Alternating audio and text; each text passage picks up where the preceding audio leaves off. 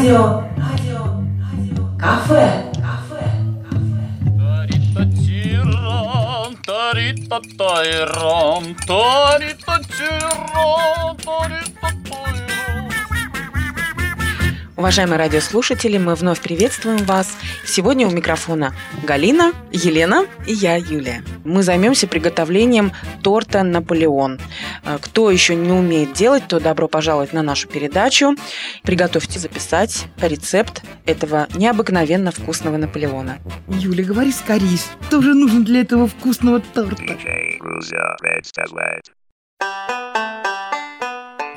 Вот кажется, что Наполеон, он такой, там много слоев, так э, сложно его делать. Ну вот мне, по крайней мере, раньше казалось. Но когда я сама попробовала сделать его своими руками, оказалось, не так-то это и сложно. Ну а для Наполеона необходимо 200 грамм, одна пачка маргарина, 3 стакана муки 200-граммовых, 100 грамм сметаны, одно яйцо, пол чайной ложки соды, не гашеной, и для крема одна банка сгущенки и одна пачка масла 200-граммовая. Приступим к приготовлению теста.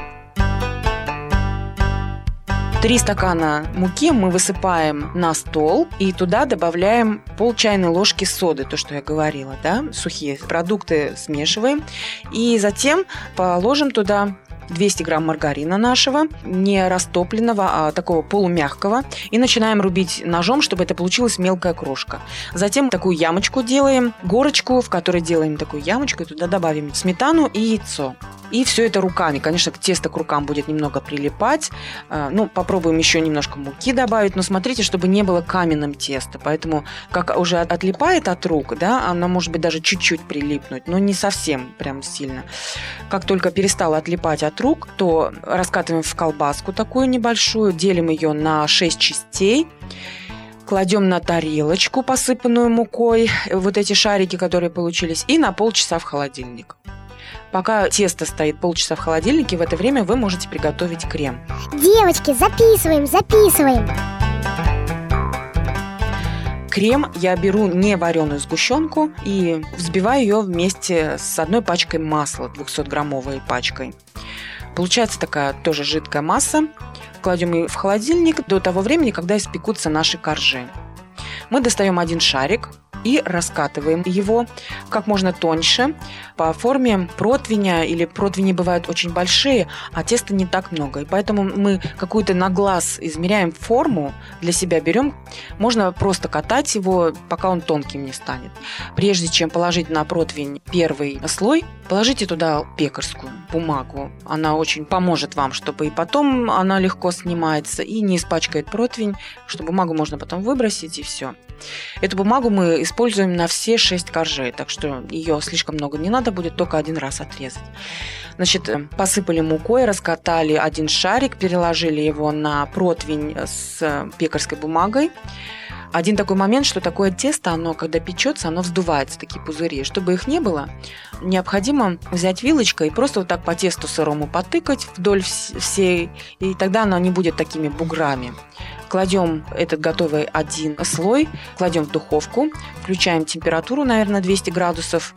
Когда мы увидим, что тесто стало золотистым в духовке, мы его вытаскиваем и кладем в сторонку. И приступаем к следующему раскатыванию шарика из теста. Итак, 6 шариков. У кого есть два противня, то можно сразу по два ставить. Это немножко займет время, но результат он оправдывает себя, что торт действительно очень вкусный и сытный, что его скушаешь один кусочек, и можно э, небольшим тортом накормить большое количество гостей. Так что он оправдывает себя. И тем более, что он выглядит очень празднично. Кухня, кухонька, самое вкусное место в жизни. После того, как мы испекли 6 коржей, мы работаем с кремом. Уже взбитую сгущенку и масло. Каждый слой обмазываем этим кремом. Первый слой намазали, положили сверху другой слой и так до конца. Верхний слой мы тоже намазываем кремом. И когда мы сложили все эти слои вместе, что у нас немножко бесформенная получился торт. И мы обрезаем края, чтобы он был ровненький, красивенький. И вот эти обрезки, которые мы срезали, их можно сделать из них крошку и посыпать на верхний слой крема. И затем поставить на ночь в холодильник или на какое-то время, потому что когда он пропитается, он будет еще вкуснее. И там такая особенность этого торта – само тесто не сладкое, а крем очень сладкий. Но это так вкусно и сытно. Надеюсь, что то, что я рассказала, всем было понятно и получится приготовить. Скажи, Юля, пожалуйста, а вареная сгущенка не ухудшит вкус Наполеона? Я думаю, что если сгущенку в котлеты даже положить, что она не, никогда не, не ухудшит вкус, а наоборот даже улучшит, особенно для сладкоежек. Если у вас будет вареная сгущенка, я не пробовала Наполеон сделать с вареной, но по этому же рецепту делается монастырская изба, такая из бревнышек, и туда кладется в крем там тоже сгущенка с маслом. И сгущенка как раз вареная. Так что я думаю, что она никогда не испортит вкус. Еще такой момент важный, что если в этот крем положить грецкий орех такой на мелкие кусочки раздробленный, то это еще вкуснее будет. А вот я хотела добавить еще, вот мне кажется, если сверху на второй день наверх вот этого торта потереть шоколадку, он будет еще красивее он будет еще красивее, еще вкуснее, еще, потому что он постоит. Да. И тут он еще вчера мы ели Наполеон, а сегодня мы шоколадный. То есть это такое разнообразие будет. Юля, а можно повторить от начала и до конца рецепт? Да, с удовольствием. Даю координаты. Берем одну пачку маргарина 200-граммовую, 3 стакана муки и добавляем туда пол чайной ложки соды. Это все рубим мелко ножом. Затем а, в эту массу добавляем 100 грамм сметаны и одно яйцо. И тогда уже не ножом, а уже руками месим, и получается однородная масса такая, которую мы на полчаса кладем в холодильник.